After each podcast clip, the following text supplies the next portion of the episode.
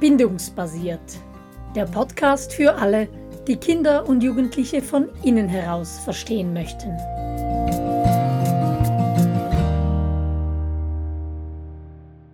Was heißt denn schon reif? Heißt unser aktueller Podcast. Und heute wollen wir zusammenschauen, wie wir Kindern in die Adaption hineinhelfen. Wir, das sind Simona Zäh und ich, Angela Indermauer. Ja, und heute geht es darum, wie wir Erwachsenen unseren Kindern helfen können, Grenzen und Einschränkungen zu akzeptieren und eben in diese Adaption zu finden. Wir haben schon einmal darüber gesprochen. Simona, machst du einen kleinen Rückblick mit uns? Ja, auf die letzte Folge, wo wir den adaptiven Prozess schon mal beschrieben haben. Wir können hier nochmals die Essenz von der letzten Folge aufgreifen. Wir haben letztes Mal erklärt, was es braucht, um wirklich resilient zu sein, also zur Ruhe zu kommen von vergeblichen Anstrengungen oder Unternehmungen. Da braucht es den Zugang zu den Gefühlen, also unsere Kinder müssen die Vergeblichkeit fühlen können und das sind Gefühle wie Trauer oder Enttäuschung. Und wir haben auch beschrieben, dass diese Tränen der Vergeblichkeit, wie wir sie nennen, dass die oft verloren gehen, mit der Konsequenz, dass unsere Kinder dann eben nicht zur Ruhe kommen können und dann auch in ihrer Reifwerdung oder in der Entwicklung der Resilienz stecken bleiben. Und heute schauen wir uns an, was die Rolle von uns Erwachsenen ist und im Englischen gibt es da ein schönes Wortspiel dafür, für diese Rolle. Wir sollten nämlich zum einen Agents of Utility sein und zum anderen Angels of Comfort, also Agents of Utility und Angels of Comfort. Aber Angela, auf Deutsch, was würde das heißen? Ja, ist wieder so etwas, was sich nicht so eins zu eins richtig übersetzen lässt, aber ich denke, mit Vermittler der Vergeblichkeit und Engel des Trostes ähm, kommen wir dem ziemlich nahe und wir sehen, das ist eigentlich eine Doppelrolle, die wir als Eltern wahrnehmen müssen und das ist gar nicht immer so einfach. Ähm, wir werden heute ein bisschen schauen, wie wir das denn tun können. Aber zuerst, ja, warum denn? Warum müssen wir Vermittler der Vergeblichkeit sein. Es wäre doch viel einfacher, wenn wir unseren Kindern einfach die Steine aus dem Weg räumen könnten. Es gibt so viele Dinge, die man ja einfach so machen könnte, wie die Kinder das möchten. Aber es ist enorm wichtig, dass sie eben schon im Kleinkindalter immer wieder diese Vergeblichkeit erleben und erleben, damit umzugehen. Ja, es ist viel einfacher, wenn wir als Eltern diese Agents, diese Vermittler oder Agenten, wie es etwas geheimnisvoller übersetzt heißen könnte, es ist viel einfacher, viel, viel einfacher, wenn wir Eltern diese Rolle übernehmen und sie in einem geschützten, in einem liebevollen Rahmen an diese Vergeblichkeiten heranführen, in einem Rahmen, wo wir als Erwachsene die Führung übernehmen und vor allem, wo wir auch mit den kleinen Vergeblichkeiten üben können und nicht erst dann, wenn die ganz großen Vergeblichkeiten kommen. Und du hast vorhin, Angela, von dieser Doppelrolle gesprochen, dass wir zum einen die Vergeblichkeit vermitteln müssen und zum anderen auch diese Engel des Trostes sein müssen. Und da finde ich das Bild des Tanzes so wertvoll. Es ist nämlich wirklich ein Tanz, in den wir unsere Kinder einladen und wo wir auch unsere Tanzschritte finden müssen, wenn es um diese Vergeblichkeiten geht. Aber vielleicht macht es Sinn, nochmals auf diese Vergeblichkeiten einzugehen. Was meinen wir alles damit? Hast du da ein paar Beispiele? Genau, das habe ich mir vorher auch überlegt. Wir müssen das noch schnell ein bisschen ausführen, was wir damit genau meinen. Und ähm, wir werden sehen, es gibt im Kleinkinderleben tausend Vergeblichkeiten gefühlt. Pro Tag. genau, da geht es darum, wenn es keine zweite gute Nachtgeschichte gibt, kein weiteres Weihnachtsgutzli, wenn die Schwester einfach nicht teilen will oder man einfach nicht mitspielen darf.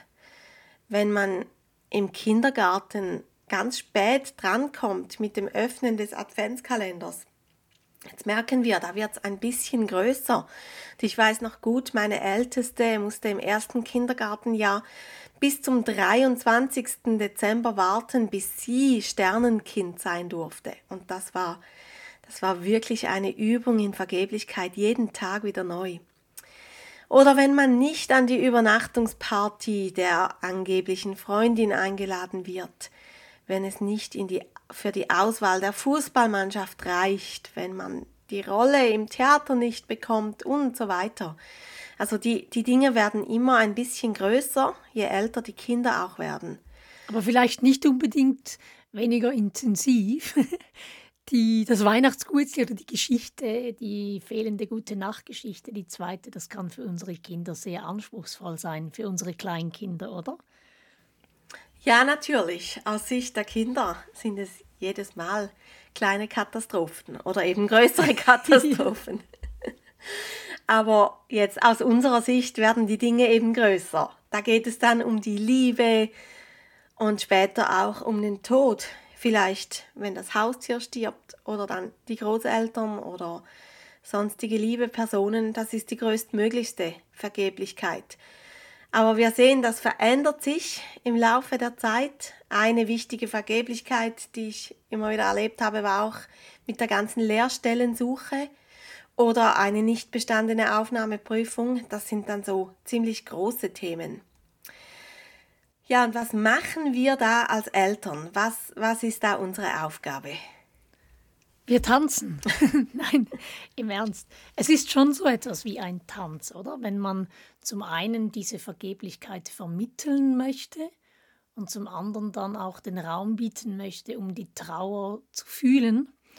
Und hier gibt es keine Anleitung, die für jedes Kind per se richtig ist und passt. Es gibt einfach Richtlinien oder Tanzschritte, aber das muss jede Familie, eigentlich mit jedem Kind, das ist auch von Kind zu Kind unterschiedlich und auch von Eltern ähm, zu Eltern unterschiedlich, da muss jeder in seinen eigenen Tanz finden. Aber sicher, der erste Tanzschritt ist ganz bestimmt, dass wir diese Vergeblichkeit präsentieren oder auch repräsentieren. Es muss nämlich ja nicht immer mit uns zu tun haben, dass wir sagen, nein, es gibt keine Geschichte mehr, sondern es kann auch etwas aus dem Außen sein. Ja, sie hat dich nicht eingeladen oder nein, du hast es nicht ins Fußballkader geschafft, dass wir dass wir das in den Raum holen und dass wir es nicht verändern oder kleinreden oder unter den Tisch kehren oder ähm, unsere Kinder ablenken und hoffen, es ist dann gleich vorbei, wie das ja mit Kleinkindern noch so einfach möglich ist. Aber das wäre so der erste, der erste Schritt, dass wir sie in, dass wir ihnen diese Vergeblichkeit präsentieren. Und den fand ich schon gar nicht einfach als Mutter. Es wäre manchmal so viel leichter, einfach zu sagen, hey komm, du kannst stattdessen was anderes haben oder sie eben abzulenken, aber sie einfach da drin zu halten.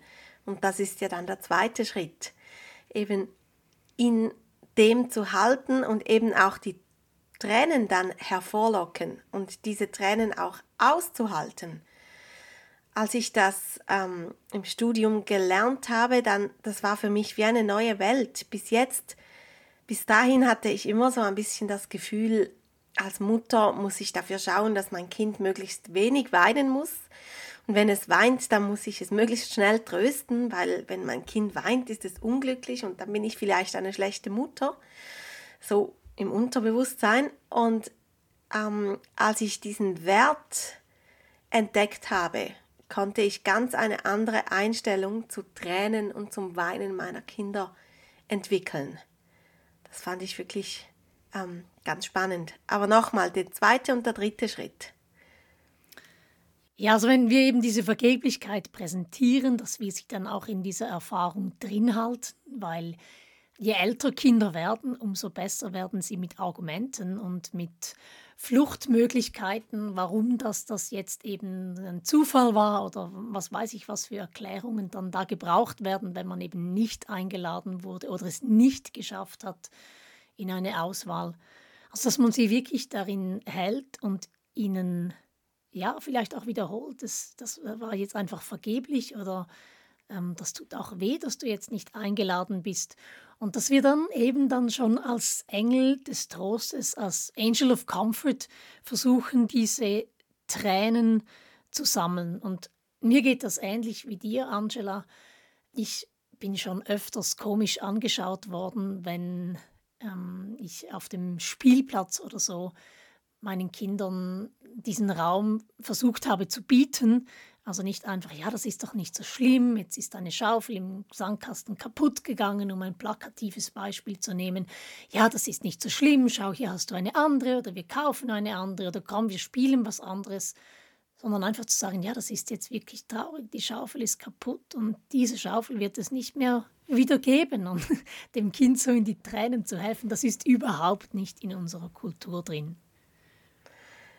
Ja, so ist es am Anfang fühlt sich das ein wenig komisch an. Und ich werde es nie vergessen, mein erstes Erlebnis, als ich das so gelernt hatte, ähm, hatten wir wirklich die Situation, dass unsere Tochter war an einem Geburtstagsfest eingeladen, aber sie kam von der Schule nach Hause und ich hatte den starken Verdacht, dass sie eine Scharlachangina hat, was sich auch bestätigt hatte und musste ja dann sagen, hey, so kann ich dich nicht an das Festli gehen lassen, du würdest andere Kinder anstecken. Und ich sehe das noch vor mir, sie saß auf ihrem Triptrap am Tisch und sie weinte bitterlich. Und am Anfang war auch so ein bisschen, ähm, ein bisschen Aggressionsenergie drin, so quasi, ja, Mami, du könntest einfach sagen, ich kann gehen und dann kann ich gehen und das ist gemein und so. Und ich glaube, früher hätte ich ihr sofort ein anderes Angebot gemacht, gesagt, ja komm, aber dafür machen wir irgendwas Cooles oder du darfst dafür, was auch nicht, einen Film schauen oder irgend sowas, einfach um sie abzulenken. Und in diesem Fall stand ich das mit ihr durch, blieb sitzen und sagte, ja, ich weiß, das, das ist wirklich sehr traurig, dass das jetzt nicht möglich ist. Und irgendwann konnten die Tränen fließen und sie flossen und flossen und ich dachte schon, sie hört nicht mehr auf. Aber irgendwann kam der Moment, wo sie aufschaute und sagte, dann gehe ich was basteln. Und dann war sie der Rest vom Nachmittag wirklich beschäftigt und hatte irgendeine coole Idee, hat irgendetwas gebastelt und war einfach happy damit. Und für mich wurde das so ein, ein Beispiel, das hat sich bei mir eingebrennt und ich habe oft daran zurückgedacht. Dieser Schritt nachher vom Weinen zur Idee, okay, ich weiß jetzt, was ich mache und diese Zufriedenheit, das war wirklich eindrücklich. Und dass man es wirklich fühlen muss, dass es vergeblich ist. Und erst wenn das eingesunken ist, mhm. haben wir wieder Ressourcen für etwas anderes. Ja. Und du hast das jetzt ganz schön beschrieben. Du hast gesagt, sie weinte bitterlich. Und es geht ja nicht einfach darum, das Kind zum Weinen zu bringen. Also das kann man ja auf verschiedene Arten, sondern es geht wirklich darum, diese Tränen herauszulocken und einzuladen und dann ähm, den Raum zu bieten, in dem sich das Kind sicher und geborgen ähm, sicher und geborgen fühlt, um das auch zuzulassen, weil in unserer Kultur ist das schon sehr ähm, wenig verankert. Und wenn wir uns fragen, warum wir das ähm, so oft nicht machen bei unseren Kindern, sie so oft ablenken, dann hast du vorhin schon gesagt, Angela, dass wir das Gefühl haben, wir müssten unsere Kinder glücklich machen und wir seien dafür verantwortlich, ja, die meisten Steine aus ihrem Weg zu rollen. Und wenn wir dann einen Stein liegen lassen, wissen wir oft nicht genau, wie damit umgehen, wenn sie es nicht schaffen, den aus dem Weg zu rollen, dann haben wir vielleicht auch Angst vor der Reaktion unseres Kindes, dass es frustriert sein könnte. Es ist anstrengend, ein Kind, das sich nicht gewohnt ist, die Tränen zu finden, an diesem Punkt zu tanzen, mit ja. diesem Kind an diesem Punkt zu tanzen. Und deshalb ist es auch so wichtig, dass man früh damit anfängt, weil es dort einfach noch einfacher ist. Kleine Kinder, die finden noch naturgemäß einfacher zu ihren Tränen. Wenn sie schon mal sechs, sieben, acht Jahre alt sind und man dann damit anfängt oder die Vergeblichkeiten halt von außen einfach kommen, dann kann es schon sehr, sehr viel schwieriger sein. Deshalb mhm. rate ich auch in den Beratungsgesprächen den Eltern immer ganz früh einfach damit anzufangen. Mhm. Und es hat auch sehr viel mit Bindung zu tun, weil wenn die Bindung aktiviert ist und wir eine gute Bindung zu unserem Kind haben, dann ist es auch um einiges einfacher, ihnen diese Vergeblichkeiten zu präsentieren, sie darin zu halten und dann auch diese Tränen hervorzulocken. Und in unserer nächsten Podcast-Serie, dann werden wir auf das Thema Bindung eingehen. Wichtig ist mir noch zu sagen, wir müssen das auch nicht zwanghaft jedes Mal machen. Es gibt Situationen, da ist es einfach auch angebracht, den Kindern auch mal einen Stein zum Weg auszuräumen. Oh ja. Eine Situation zu verändern. Vor allem dann, wenn Kind und Eltern müde oder sehr hungrig sind oder sonst einfach schon viel Frust da war, dann dürfen wir auch fünfe gerade sein lassen. Wichtig ist aber, dass wir es immer wieder machen, sie in dieser Vergeblichkeit halten, aber nicht zu 100 Prozent jedes Mal. Ja, schön, dass du das gesagt hast. Kinder und Eltern sollten äh, nicht müde und nicht hungrig sein, weil ich überlege mir gut, ob ich mein Kind jetzt, ob ich die Ressourcen habe und die Situation gerade auch stimmt mit drei Kindern, ob ich jetzt mein eines Kind da an den Punkt tanzen kann oder nicht. Äh, und wenn das nicht geht, dann wähle ich lieber einen anderen Weg, weil sonst endet es im Fiasko. Für beide wieder. Ja, genau. Ja, und was ist die Essenz vom heutigen von der heutigen Podcast-Folge?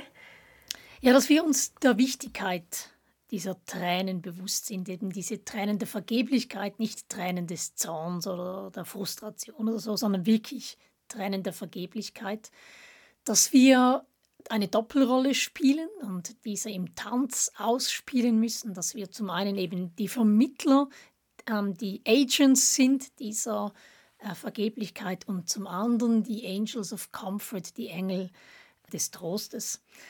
Dass es einfacher ist, im Kleinen zu üben und dass wir diese drei Schritte, die wir erwähnt haben, im Tanz einbauen, also die Vergeblichkeit präsentieren, das Kind in der Erfahrung drin halten und dann die Traurigkeit, die Tränen hervorlocken. Das geht viel einfacher, wenn wir uns bewusst sind, was da für ein Prozess abläuft. Okay, ja, und beim nächsten Mal geht es dann um die gemischten Gefühle. Ich freue mich schon. Ich mich auch. Tschüss. Tschüss.